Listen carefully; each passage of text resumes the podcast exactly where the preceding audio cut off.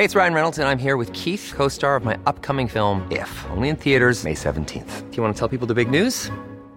All right, I'll do it. Sign up now and you'll get unlimited for $15 a month and 6 months of Paramount Plus Essential Plan on us. MintMobile.com/switch. Upfront payment of $45 equivalent to $15 per month. Unlimited over 40 gigabytes per month. Face lower speeds. Videos at 480p. Active Mint customers by 531.24 get 6 months of Paramount Plus Essential Plan. Auto renews after 6 months. Offer ends May 31st, 2024. Separate Paramount Plus registration required. Terms and conditions apply if rated PG. Las coordenadas de la información. Con Alejandro Cacho.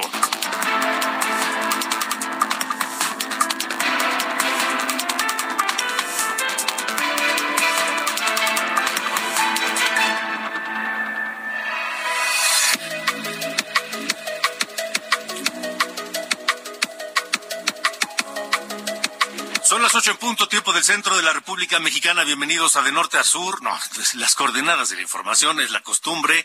Gracias por estar con nosotros en este martes 7 de febrero de 2023. No sé qué me pasa el día de hoy, martes 7 de febrero de 2023. Gracias por acompañarnos en este día lleno de información, lleno de temas. Y con un saludo, por supuesto, fraterno a la gente que nos escucha a través de la cadena nacional de Heraldo Radio en toda la República Mexicana y también, por supuesto, a través de Naomedia Radio en los Estados Unidos. Un abrazo fraterno para todos.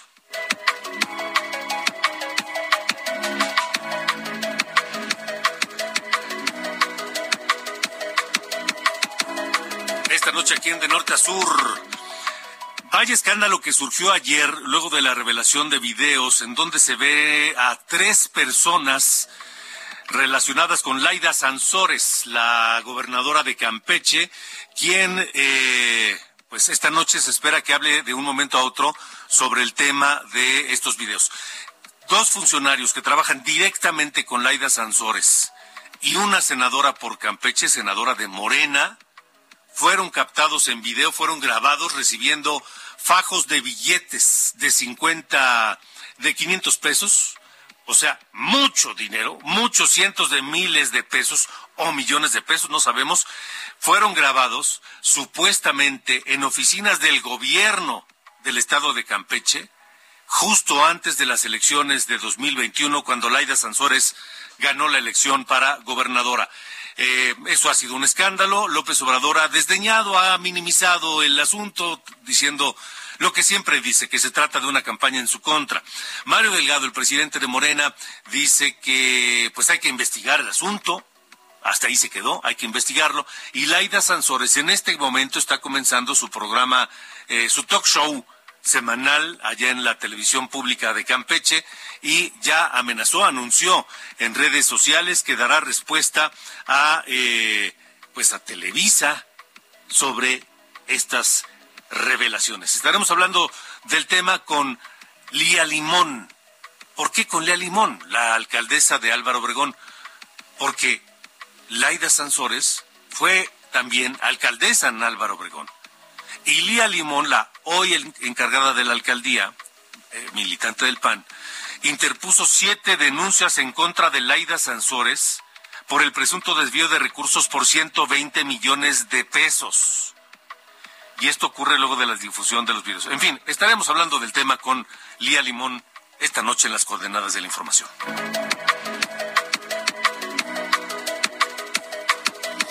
Y bueno, a ustedes les pregunto, ¿son beneficiarios de algún programa de programa social del gobierno federal? No sé, tal vez el de adultos mayores, o el de madres solteras, o el de jóvenes construyendo el futuro, en fin, todos estos programas que existen en el gobierno federal para repartir dinero a los mexicanos.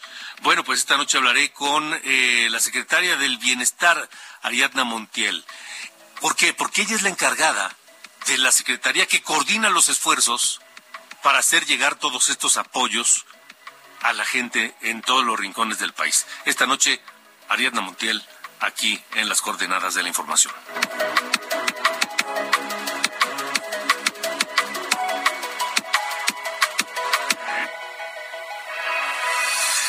Juntos, la inmensidad. Un mundo, nuestra casa chica, el tiempo no importa porque siempre habrá un buen día para amarnos más. Juntos para inventar, a no aburrirnos, desafiar las obras de un futuro incierto que solo nos sirve para amarnos más, para amarnos más. Nos juramos juntos que aunque la vida pase, los ríos corran y los pájaros emigren, siempre habrá un buen día para amarnos más, para amarnos más. Hasta que termine. Bueno, andamos muy románticos. Ángel Arellano, ¿cómo estás? Buenas noches. Muy bien, Alejandro, gracias. Pues esta canción es de allá del finales de los 80, 1989, y es Manuel Mijares, porque hoy está cumpliendo ya 65 años, aquel que ahí en los 90 bailoteaba, brincaba. ¿Te acuerdas de ese pasito que levantaba la mano y como que abría los brazos y todo? Sí, que sí, salía del baño, sí, claro, de mujeres y todo. Pues ya está en sus 65 años. Hoy vamos a estar recordando parte de sus canciones, que pues ya tiene una trayectoria amplia. Manuel Mijares, que surgió allá en 1981 como un cantante juvenil, precisamente en este concurso Valores Juveniles, recordarás, y después pues tuvo una relación con la cantante Lucero, ahora se casaron, se separaron. ¿Te acuerdas que esa gran boda, no? Televisada. Hombre, y sí, sí, sí. Como Lady D y Carlos, ¿no? Nomás que era que eran Lucero casi, y Mijares, ¿no?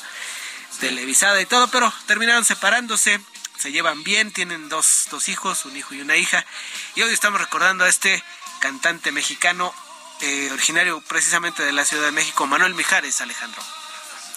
Bueno, pues muy bien, habrá mucha gente complacida, fans de Manuel Mijares, le mandamos un abrazo al buen Mijares, ojalá esté festejando pues como se merece su cumpleaños, ¿no? Así es, así es. Pues vamos a escuchar a Mijares, estimado Alejandro. Dale, señor, me parece muy bien. Gracias. Gracias. Tan perfecto, casi el egoísmo, solo para amarnos más,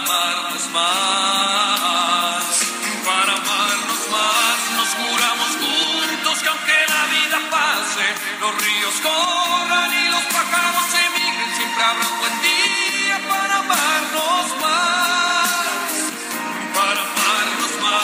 Basta que te mire, basta que te roce, bastan nuestros cuerpos húmedos y tibios para amarnos más, para amarnos más, para amarnos más, para amarnos más. Nos juramos juntos que aunque la vida pase, los ríos corran y los pájaros emigren, siempre habrá un buen día para amarnos más. Las coordenadas de la información con Alejandro Cacho. Bueno, continuamos en esta transmisión de Heraldo Radio a toda la República Mexicana. Gracias por continuar con nosotros, porque, bueno, el escándalo de hoy en la política es la revelación de estas imágenes, grabaciones hechas supuestamente en oficinas del gobierno del estado de Campeche, donde se ve a dos actuales colaboradores cercanísimos de Layda Sansores, uno un secretario de su gabinete y otro pues el jefe de su oficina, ni más ni menos, que en aquel tiempo, según se dio a conocer, mayo de 2021, antes de la elección que ganara Layda Sansores para ser gobernadora de Campeche, ellos dos, junto con una senadora de Morena por Campeche, recibían, mire, fajos pero gordísimos de billetes de 500 pesos, cientos de miles o millones de pesos. No se establece la cantidad ni para qué la utilizaron. Solo remarco el dato de que se los entregaron en varias ocasiones antes de la elección para el gobierno de Campeche. Se trata de Raúl Aarón Pozos Lanz, hoy secretario de Educación de Campeche, de Armando Constantino Toledo Jamit, hoy jefe de la oficina de la gobernadora Layda Sansores, y Rocío Abreu Artiñano, senadora de la República por Morena. Hoy me da mucho gusto saludar a la alcaldesa de Álvaro Obregón, Lía Limón, porque ella interpuso denuncias por corrupción, presunta corrupción, contra Layda Sansores,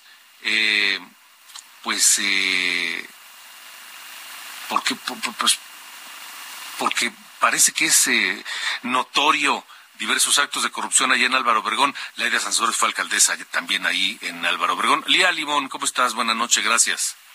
Qué gusto saludarte y un saludo a toda tu audiencia, Alejandro. ¿Qué has encontrado en esta alcaldía luego de lo que te dejó Layda Sansores? Mira, nosotros anteriormente ya habíamos levantado 4 denuncias en la Fiscalía de la Ciudad, de las cuales pues no se ha avanzado absolutamente nada, y 150 actas en la Contraloría. En esta ocasión, el día de hoy, presentamos 7 denuncias más en contra de Layda y servidores públicos de su gobierno en la alcaldía Álvaro Obregón, por un monto global de casi 120 millones de pesos. Y estas irregularidades van desde irregularidades administrativas hasta delitos por presunta corrupción, presunto ejercicio abusivo de funciones, desvío de recursos y enriquecimiento ilícito. Y van en varios rubros. Primero, son 3 programas sociales con un daño por 70.8 millones de pesos. Hay que decirlo también, los programas sociales que justo destinados a las personas más desfavorecidas, más en tiempos de pandemia, ¿no? Luego también hay 3 contratos de adquisiciones y servicios que suman un daño de 40 millones de pesos y un convenio con una asociación civil con un daño de 8.2 millones de pesos. Todo este era dinero, insisto, de programas que iban enfocados a los más desfavorecidos, más en tiempos de pandemia, y pues que es lamentable que se haya hecho un mal uso o una malversación de estos fondos. Nosotros ya también presentamos esta información en la Contraloría para ver que esta vez sí investiguen, porque lo único que nosotros hemos recibido de la Contraloría sobre las quejas anteriores que hemos presentado son oficios pidiéndonos que investiguemos nosotros. Imagínate que les hagamos la chamba. Ajá. Y te destaco uno de estos que es de llamar la atención. Hay un programa que se llamaba Mercomún. Este programa se creó en mayo de 2020, en plena pandemia, y tenía como objeto 2 cosas. Por un lado, apoyar con vales a la población más vulnerable, con vales de entre 500 y 1.050 pesos, para que con ellos pudieran adquirir bienes básicos en comercios locales. Y por otro lado, apoyar a estos comercios locales para que no cerraran, ¿no? A comercios locales que se afiliaron a este programa. Al final, los comercios cobrarían estos vales en la alcaldía. Hemos detectado en este programa varios problemas. Primero, no hay evidencia de que los recursos hayan llegado a quienes estaban destinados, porque primero no se hizo un censo para valorar la condición de vulnerabilidad de los ciudadanos. Por otro lado, el padrón no cuenta con toda la información que exige la ley, pero además el padrón de los comercios pues no existe, ¿verdad? Y se encontró que hay personas que recibieron vales en 2 o 3 ocasiones, otras que personas fallecidas que supuestamente recibieron vales y otras que eran funcionarios de la alcaldía. Y lo más grave de todo esto, lo más grave es que además de que hay firmas de servidores públicos como titulares de comercios que recibieron dinero a cambio de vales, y sobre todo la que entonces era la secretaria de Finanzas hizo cheques a su propio nombre por 31.2 millones de pesos. Tenemos copia de esos cheques y de las pólizas que cobró ella o que endosó a otros funcionarios de la alcaldía sin que haya registro de qué se haya hecho con ese dinero. Es decir, es dinero que se quedó ella o que reportó a alguien más de arriba, pero que no hay registro de que se haya entregado a la población. Esto es de un programa social por, insisto, un monto de 31.2 millones de pesos. Y así hay varios otros temas. Hay otro contrato firmado en 2020 con Walter David Patrón Bacab, que hoy es el vocero de Layda en Campeche, que es un contrato de 3.4 millones de pesos No hay evidencia de que la persona contratada haya brindado algún servicio, no hay entregable según se especificó en el contrato, por lo que presumimos que fue un contrato simulado para desviar esos 3.4 millones de pesos. Y por otro lado, también se adquirieron calentadores solares y calentadores del paso sin que haya evidencia de a quién llegó como punto final estos calentadores, y hay un número importante, 765 calentadores solares y 181 de paso, que no hay evidencia simple y sencillamente de que hayan sido entregados. Pero los otros fueron entregados a los comités ciudadanos sin que haya evidencia de a qué persona se los entregó cada uno de los comités. Y así me puedo seguir. Hay otro convenio con una asociación civil para la ejecución de un llamado proyecto de alcaldía inteligente, donde iban a poner puntos Wi-Fi, pero sobre todo abiertos al público, pero sobre todo donde iban a digitalizar las bibliotecas y al final iban a donar los equipos con los que se había hecho esta digitalización. Además de que a mí no me entregaron una sola biblioteca digitalizada, pues no hay evidencia de que estos equipos hayan sido donados de manera regular a ningún área de la alcaldía. Y fue por un monto de 8.2 millones de pesos. Igual que los programas de promotores de desarrollo social y promoción de autocuidado y envejecimiento digno, que contrataban a una serie de personas por un presupuesto, el de promoción de autocuidado fue de un presupuesto de 12 millones de pesos en los 3 años, y el de promotores del desarrollo social de 27.6 millones de pesos, sin que se cuente con la evidencia de que hayan realizado las actividades para las que se contrató a estos promotores, sobre todo porque los lugares donde supuestamente se tendrían que desarrollar pues permanecieron cerrados en pandemia en el 2020 y 2021. Son espacios que yo llegué a abrir cuando entré a la alcaldía. Entonces, no se encontraron todas las pólizas y comprobantes de pago, se detectaron cheques cobrados donde el RFC del beneficiario muestra que eran servidores públicos de la alcaldía, en fin, una operación muy irregular, y en total da un monto, como te lo comenté en un principio, de casi 120 millones de pesos. 120 millones de pesos que salieron de las arcas de la alcaldía Álvaro Obregón en el gobierno de Layda Sansores, y no se sabe dónde están. Y no, bueno, sí se sabe, en manos de funcionarios públicos del gobierno de Layda, ¿no? O en manos de Layda, o a menos que ellos pues se los hayan entregado a ella. Lo que es claro es que no llegaron a la población más vulnerable, que es a quien le tuvieron que haber llegado. Ahora, esas denuncias, primero 4... que al llegar a la alcaldía fueron presentadas, y ahora 7 más. Pero las 4 más. Primeras no han avanzado, no han prosperado.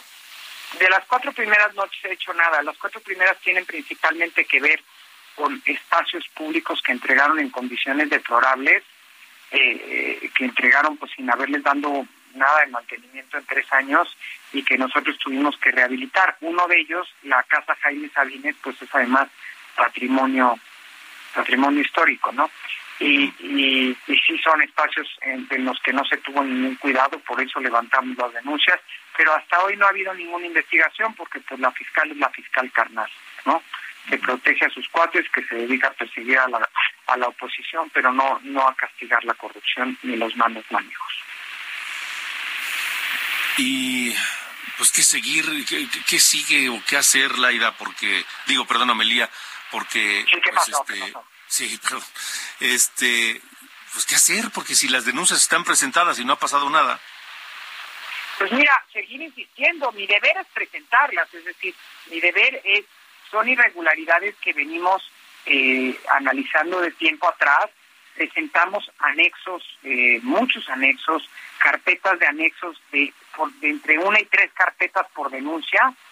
Es decir, cada denuncia viene acompañada de carpetas con información y la verdad son denuncias bien documentadas, y mi deber es denunciarlas.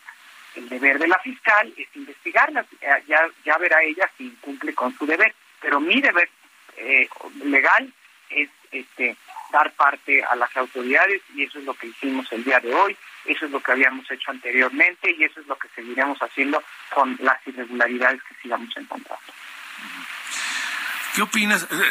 Tenemos la reacción del presidente cuando le preguntaron esta mañana en Palacio Nacional, pues qué opinaba de estas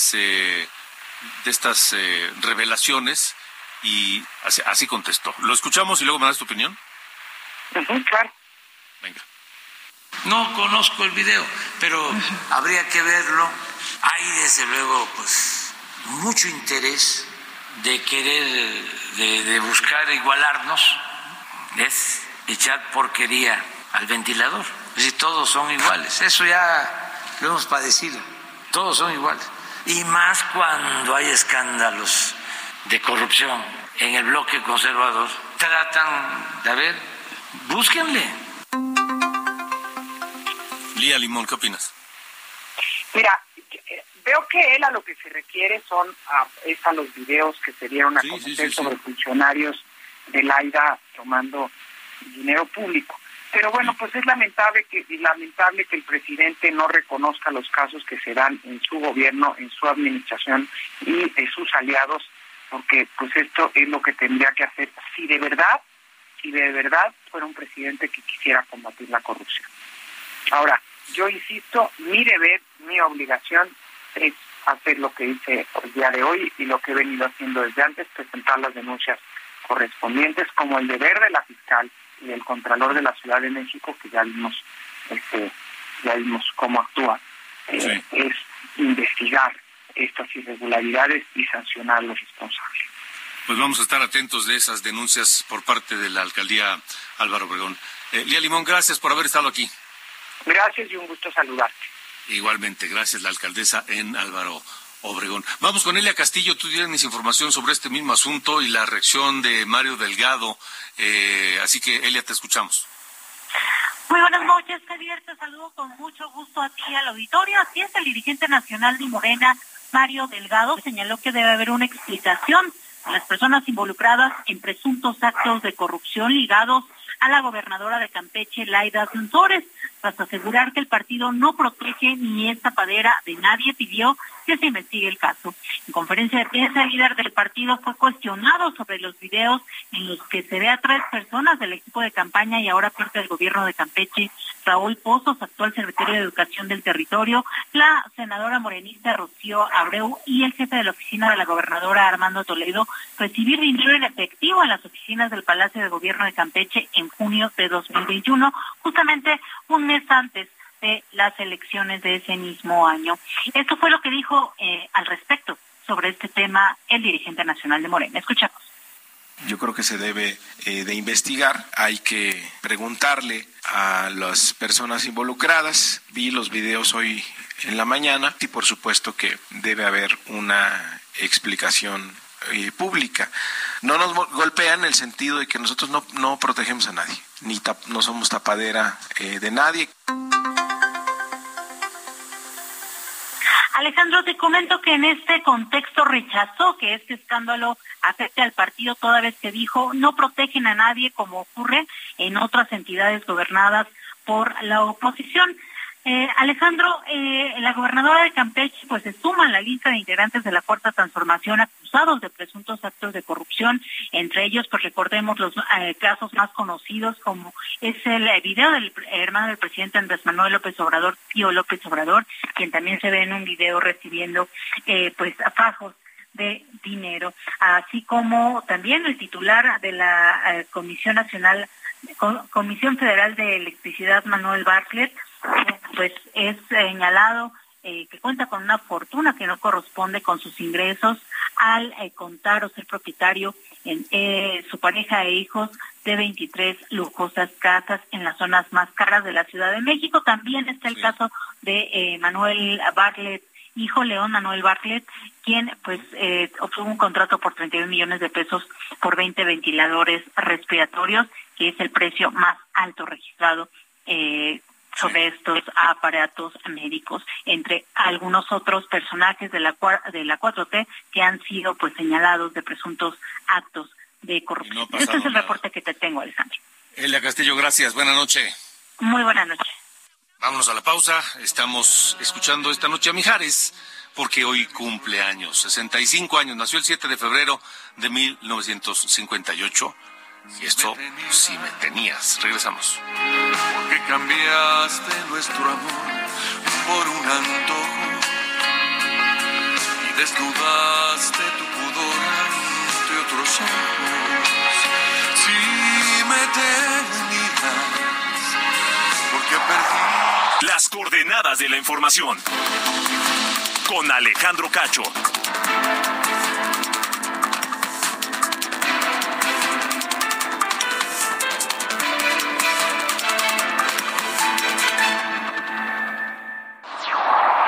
Las coordenadas de la información. I'm Sandra, and I'm just the professional your small business was looking for. But you didn't hire me because you didn't use LinkedIn Jobs. LinkedIn has professionals you can't find anywhere else, including those who aren't actively looking for a new job, but might be open to the perfect role, like me.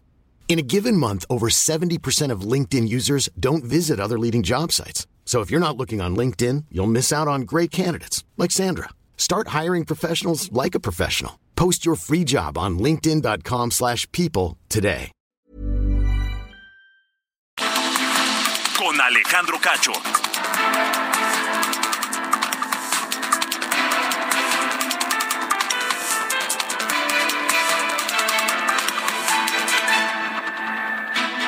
El compromiso es más fuerte que el embate criminal. No se puede dudar combatiendo a la delincuencia. No le tengo miedo actualmente a la parte de ejercer diariamente mi trabajo, ni mi responsabilidad. Cuando tú te contratas para esto, cuando tú asumes una responsabilidad, sabes el riesgo que entraña. Este martes, por Heraldo Media Group, el perfil de Rosa Isela Rodríguez, secretaria de Seguridad y Protección Ciudadana. 21 horas, en Referente de la Noche, Heraldo Televisión.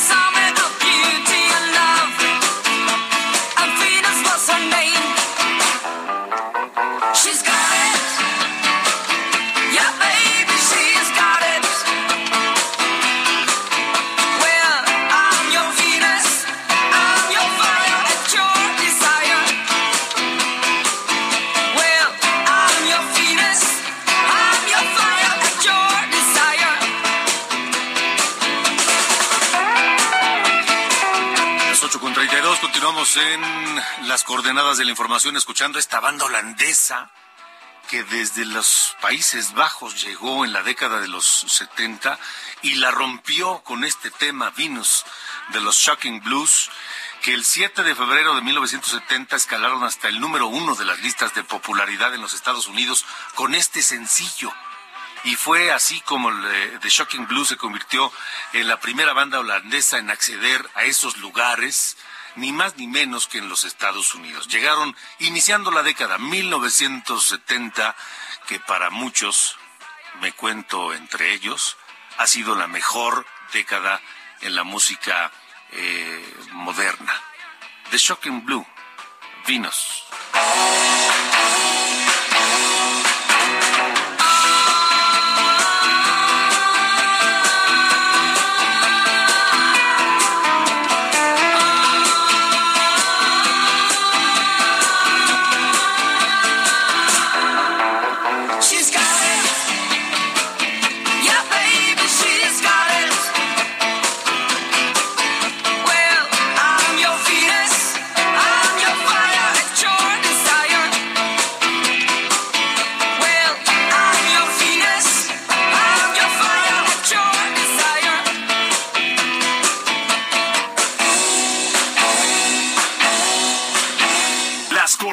De la información con Alejandro Cacho.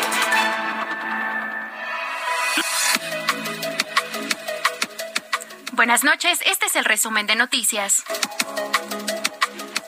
En el juicio contra Genaro García Luna, el exfiscal de Nayarit, Edgar Beitia, reveló que en 2011, durante un encuentro con el entonces gobernador de la entidad, Ney González, este le comentó de una reunión de alta seguridad que tuvo en la Ciudad de México, donde el entonces presidente Felipe Calderón y el exsecretario de Seguridad Pública, García Luna, ordenaron proteger a la fracción del cártel de Sinaloa que controlaba Joaquín El Chapo Guzmán, que mantenía una disputa con los Beltrán Leiva. A través de Twitter, el expresidente Felipe Calderón descartó los señalamientos que hizo en su contra el fiscal y los calificó como absurdas declaraciones. El gobernador de Durango, Esteban Villegas, confirmó la detención del extitular de la Comisión para la Protección contra Riesgos Sanitarios del Estado, de la verificadora de la misma dependencia y de un médico anestesiólogo, señalado por rehusar medicamentos, lo que pudo haber causado la muerte de 35 personas por meningitis por hongo ocurridas en noviembre pasado. Un juez de Yucatán otorgó una suspensión definitiva contra la construcción del tramo 5 del Tren Maya, que va de Cancún a Tulum. A través de un comunicado, la organización Sélvame del Tren celebró este nuevo freno judicial. La Comisión Federal de Competencia Económica alertó que la iniciativa de reforma a la Ley General de Aviación Civil y Aeropuertos, propuesta por el presidente Andrés Manuel López Obrador, no es recomendable, pues señala, pretende permitir que el gobierno opere el Aeropuerto Internacional Felipe Ángeles y al mismo tiempo tenga su propia aerolínea, lo que puede implicar prácticas monopólicas. La Secretaría de Comunicaciones y Transportes informó que a partir de hoy aumentó el costo de la red de autopistas de cuota federal en 7.82% y a partir del 1 de marzo se ajustará el precio de la red de autopistas concesionadas del Fonadín y Capufe. A las 7:10 de la mañana, un avión de la Fuerza Aérea Mexicana partió rumbo a Turquía con 93 militares del Ejército y Fuerza Aérea, 37 elementos del Grupo de Rescate Frida de la Secretaría de Marina, 15 especialistas de la Cruz Roja y 5 colaboradores de la Secretaría de Relaciones Exteriores para apoyar en las labores de rescate tras el sismo de 7.8 grados que se registró la madrugada de este lunes y que ha dejado más de 8,000 muertos. Yo soy Diana Bautista y este fue el resumen de noticias.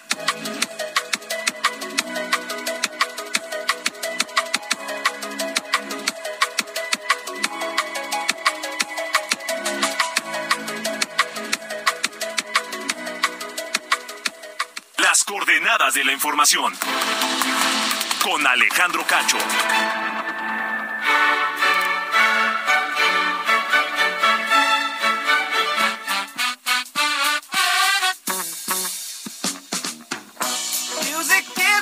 Sí, Carlos Allende, ¿cómo está usted? ¿Cómo le va? Todo bien. Hoy, fíjate, con una historia que francamente parece digna de este país.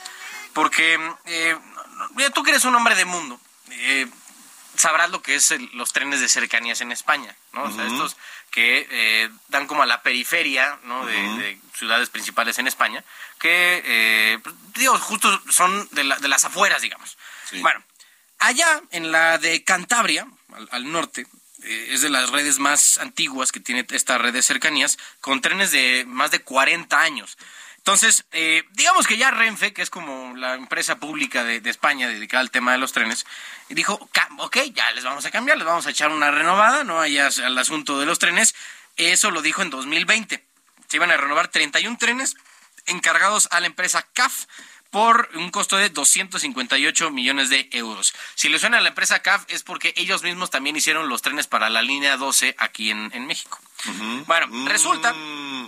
Ahí te voy. Resulta que la altura de los trenes que estaban fabricando tus amigos de CAF es mayor a la de los túneles por las que tienen que pasar allá en la red de la red cántabra. Entonces, digamos que no iban a pasar, ¿no? Básicamente, estos trenes que estaban armando allá en España, en el País Vasco específicamente, no iban a pasar por los túneles de la red allá en Cantabria. Gracias al señor se dieron cuenta antes de empezar la producción, apenas estaban en fases de diseño, pero aún así no deja de llamar la atención que en un lugar donde...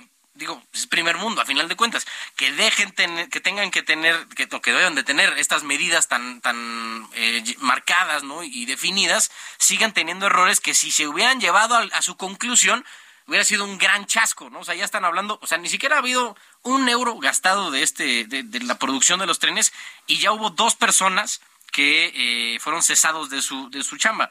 El encargado de la Jefatura de Inspección y Tecnología y el gerente de área de gestión de materiales en Renfe. Gran diferencia, ¿no?, a lo que luego se llega a manejar de este lado del Atlántico. Uh-huh. Pero bueno, el problema ahora es que los trenes que iban a ir a Cantabria y la red de Asturias, que ahí medio comparten algunas estaciones, se van a retrasar un par de años y también afectaron ya a los siguientes entregas que iban a hacer a la red de cercanías en País Vasco, Galicia, Castilla y León y Murcia. Entonces, digo, ya nada más por este micro cálculo mal hecho, la verdad es que el rango de error es bastante amplio, pero bueno, por el cálculo mal hecho ya le empezaron a fregar a todos los demás. O sea, nada más porque a un español le salió lo mexicano y dijo que sí, como, así entra. Ya por eso ya se le fregó la entrega en España. Pero es de las cosas curiosas, ¿no?, que llegan a pasar en este bello mundo. O sea, bien dijiste, pudo haber ocurrido aquí. Y no pasa nada. Fue en España. Exacto. No, pasa aquí. ¿Quién fue? No, pues, ¿quién sabe? Es una campaña contra el movimiento. Sí, es un sabotaje. Alguien le cambió el 8 por un 4 y ya. Si aquí pasa algo así, que los trenes no quepan en los túneles, sí, es que es un complot, es un sabotaje o es una campaña contra nuestro movimiento. Sí, Felipe Calderón entró a los planos y le cambió el número. En vez así de que fuera un 4, puso un 8 y ya por eso ya no entra.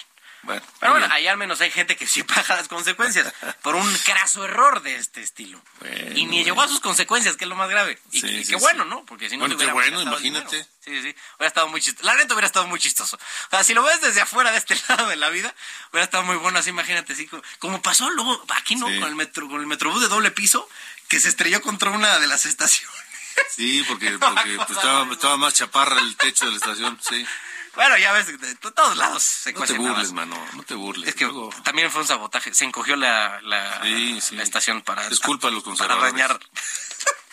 Bueno, pues en esas andan allá en España, man. Tú porque eres fifí, por eso te burles. Sí, de esos de alta alcurnia, ¿no? De abolengo. Está bueno. Sale, gracias, señor. Ándele. Las coordenadas de la información. Con Alejandro Cacho.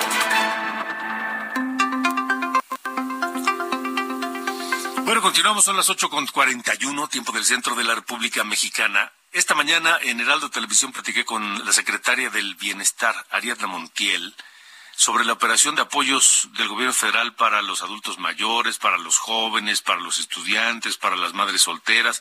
¿Y qué va a pasar en los 2 años o poco menos que quedan del gobierno actual? Es Ariadna Montiel, secretaria del Bienestar.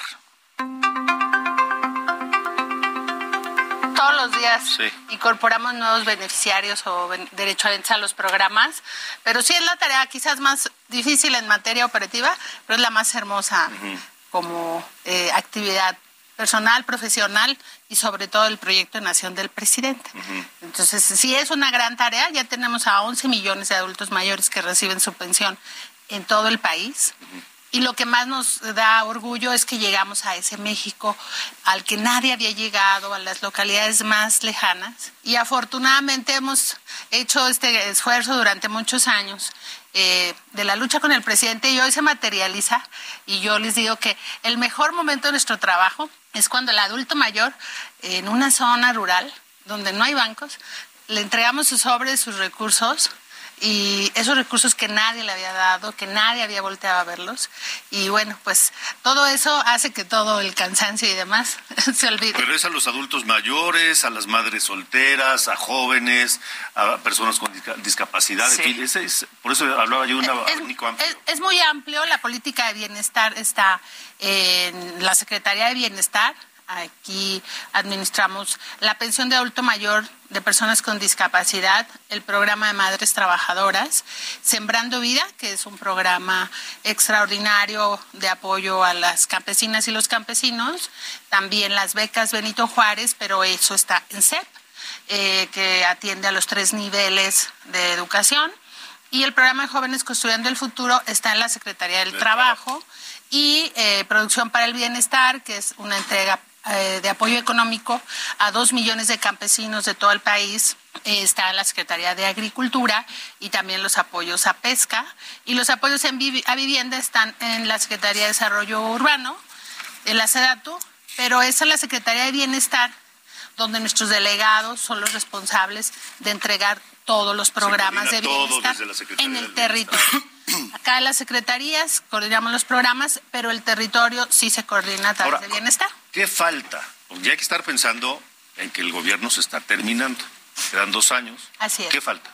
Bueno, nosotros tenemos todos los días adultos mayores que cumplen años, ¿no? Que cumplen sus 65 años y a ellos se les mantiene en incorporación cada 2 meses. Promedio 200,000 adultos mayores se incorporan al programa. Pero esto pues sucederá cuando van cumpliendo su edad. ¿Cuántos adultos mayores hay en el país? Hay de 60 en adelante, que es lo que la ley dice que es un adulto mayor, hay 16 millones. Y vamos de ellos en 11 millones. Porque nosotros la pensión se tiende a partir de los 65 años. Es universal, es para todos y este año debemos de llegar casi a 12 millones de adultos mayores. ¿Dónde tenemos algo que nos hace falta? En la pensión para personas con discapacidad. Es una pensión que inició para 1 millón de personas, entonces se atiende con prioridad a las niñas y a los niños. El presidente le planteó a los gobernadores que lo que nos falta para hacer universal esta pensión nos fuéramos a las michas, 50 y 50, y ya vamos en 14 estados, ya ellos aprobaron, ya pusieron el presupuesto y estamos trabajando por convencer a los demás. Nuestro principal objetivo este año es que la pensión para discapacidad se vuelva universal. Esta recta final, en esta recta final, ¿habrá algún programa nuevo, algún programa social que esté por lanzarse? ¿O ya de momento son los que están? Programa social nuevo no. Ajá. Lo que sí tenemos es la estrategia del Banco del Bienestar, que está en proceso de construcción. Digamos, eso es un tema que todavía no concluimos. Habrá 3,000 sucursales. El banco será el único que disperse programas sociales porque hoy atendemos a 25 millones de personas y distribuimos 600 millones de pesos. De tal manera que tenemos que tener una institución del gobierno, que será el Banco del Bienestar, el que distribuya. Y ya tenemos 910 sucursales en operación, será el banco más grande del país. Y ese es un tema que es muy importante porque nuestras entregas son directas, sin intermediarios, va a salir de la Tesorería de la Federación a la tarjeta. Pero no llega así ahorita ya, no está de todas maneras ya así, o sea, tiene que pasar por algo, por algún tercero o algo, porque el Banco del Bienestar. El banco, pues, primero no les van a cobrar comisión. Okay. Por movimientos y retiros, eso es muy importante, ¿no? Que su pensión les llegue completa. Y actualmente todavía tenemos a 4 millones de personas que les pagamos en efectivo. Okay. Llevamos el dinero a las comunidades porque no hay banco y viven muy lejos. Entonces, se están construyendo bancos en todo el país, en el México profundo. Va a haber una sucursal del Banco del Bienestar. En Oaxaca va a haber 262 sucursales. Okay. Y lo que significa es que ya las personas tendrán su tarjeta e irán a la sucursal a retirar sus recursos. Lo que el presidente quiere es que nadie estemos en medio y que el dinero llegue directo a sus tarjetas a través de la Tesorería de la Federación. Es un derecho a la pensión de adulto mayor y discapacidad y hay que darle la mayor protección, igual que las becas a la prepa. La pensión de adultos mayores tiene el mayor presupuesto. Este año tiene 339,000 millones de pesos. Solo la pensión de adulto mayor es más de la mitad de toda la inversión en política de bienestar. Y les hemos insistido que ya es su derecho, que no es una dádiva, que no es un favor del gobierno, que es su derecho y lo defiendan. Cuando nosotros ya no estemos hablando de que ya se está acabando y la Constitución hoy les da esa protección. Y creo que un universo que este gobierno ha trabajado para reivindicar su posición dentro de la sociedad son los jóvenes. Hoy los jóvenes construyendo el futuro, que son 2.4 millones de jóvenes que han tenido la oportunidad del primer empleo, ellos tienen el monto que reciben individual, es un salario mínimo, para darle ese contexto a lo que ellos están haciendo. Y las becas de preparatoria impulsan a que la deserción escolar se disminuya, que es el punto de quiebre, ¿no? Que son las vías que nosotros hemos establecido como gobierno del combate a la violencia, atender las causas, a los jóvenes en este caso. ¿Cómo están trabajando con los gobernadores? Porque también son una parte importante en esta dispersión. ¿Cómo están trabajando con ellos? Muy bien. ¿Hay alguno ahí que esté medio resistiéndose, reacio? No. Uno que cooperan, sí. ¿O no? Todos cooperan. La verdad es que yo estoy sorprendida, ¿no? Yo pues vengo del movimiento que el presidente ha encabezado y pues siempre pensamos que sería tal vez más difícil con quienes no son parte de nuestro movimiento, pero ellos, la verdad, todo mundo ha puesto por encima de las diferencias partidistas el bien del pueblo, y creo que eso nos debe sentir orgullosos, porque a veces pues hay mucha diatriba y lo bueno a veces se comenta poco, pero créeme que con todos los gobernadores de todos los partidos tenemos una excelente relación. Nos ayudan, nos ponen la patrulla, nos prestan los espacios para que convoquemos a los adultos mayores, nos prestan las sillas, porque ya te imaginarás que 4 millones de personas que cobran efectivo es una logística grande, y los 25 millones de personas hay que entregarles una tarjeta. Ahorita tengo el reto de entregar 8 millones de tarjetas, solo de adulto mayor y discapacidad, de aquí a julio. Les estamos entregando estas tarjetas. ¿Cómo se blindan para que eso siga en el gobierno siguiente? O sea, ¿cómo le van a hacer? Porque ya está en la Constitución. Y por eso estamos trabajando duro para dejarlo muy organizado y que el siguiente gobierno reciba los programas pues en su planteamiento, en su reto de cómo fortalecerlos, pero ya no de cómo organizarlos, porque lo que nosotros encontramos pues no necesariamente fue orden, pero entre todos lo hemos hecho. Y volviendo un poco al tema de los gobernadores, todos han sido muy sensibles, pues ya 14 estados que hayan apoyado lo de discapacidad ha sido muy bueno. Todos firmaron el convenio, en el momento solo 2 o 3 no, pero ahora se han sumado y hacemos muy buen equipo. Tienen objetivos como puntuales más allá de la distribución, sí, del ingreso. Bueno, el objetivo fundamental siempre ha sido generarles un ingreso básico a ellos, ¿no? Para que tengan garantizada su alimentación, sus medicinas. Ese ha sido el objetivo fundamental. Pero hay algo muy importante y es muy buena tu pregunta. Ahora que ando entregando las tarjetas por todo el país, un adulto mayor me dice, le agradecemos todo el apoyo económico, los incrementos, porque el año que entra van a recibir 6,000 pesos cada bimestre. Entonces, él me dice, me han regresado la dignidad, porque hoy el gobierno habla de nosotros todo el día. Los adultos mayores somos algo de lo que se habla todo el día, y han colocado muchos recursos para nosotros. Entonces, creo que algo muy importante que se ha logrado es que ellos sepan que son muy importantes para la sociedad. Pues, secretaria, la tarea sigue y vamos a seguir nosotros pendientes, sí, y en contacto. Muchísimas con gracias. Gracias por haber estado aquí. Gracias. La secretaria del Bienestar, Ariadna Montiel. Bueno, son las 8:51, tiempo del centro de la República Mexicana. Le comento que la gobernadora de Quintana Roo, Mara Lezama Espinosa, inauguró junto con el secretario de Turismo, Miguel Torruco, la exposición Muestra Artesanal y Productos Hechos en Quintana Roo en Punto México, en la que destacaron la riqueza cultural, artesanal, gastronómica y turística de Quintana Roo.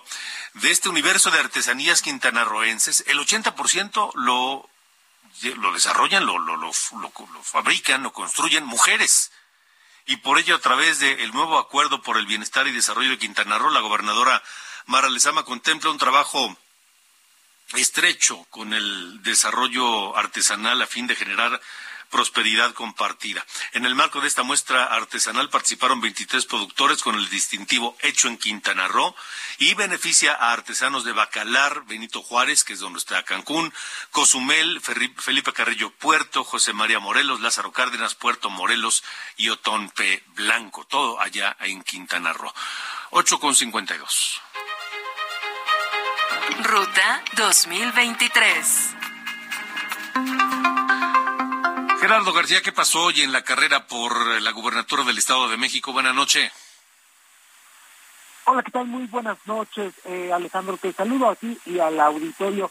Ya en este arranque de las precampañas y que ya están en su cuenta y en su recta final, destacar que el árbitro electoral del Estado de México ya suma la canalización de 35 denuncias, aunque entre la relación también existen casos ordinarios y de violencia política en razón de género promovidos por otros actores. Cabe recordar que el 4 de enero se dio el banderazo oficial de esta contienda electoral, 14 de enero en de pre-campaña, concluirá este 12 de febrero. En entrevista a la consejera electoral del Instituto Electoral del Estado de México, Karina Montón, y detalló que de las 35 denuncias de agencia de investigación y 4 ya han sido el Estado de México. Bueno, gracias Gerardo, tenemos comunicación, problemas con la comunicación de Gerardo, pero lo escuchamos lo más importante. Nos vamos esta noche aquí en de las coordenadas de la información, pero este tema, imagínese usted, 1979, el 7 de febrero, este tema catapultó mundialmente a Rod Stewart. Do you think I'm sexy? ¿Ustedes creen que soy sexy? Cuando Rod Stewart no es precisamente pues muy agraciado, ¿eh? Pero los dejamos con eso. Gracias por habernos acompañado. Yo soy Alejandro Cacho y les espero mañana aquí, 8 de la noche por Heraldo Radio.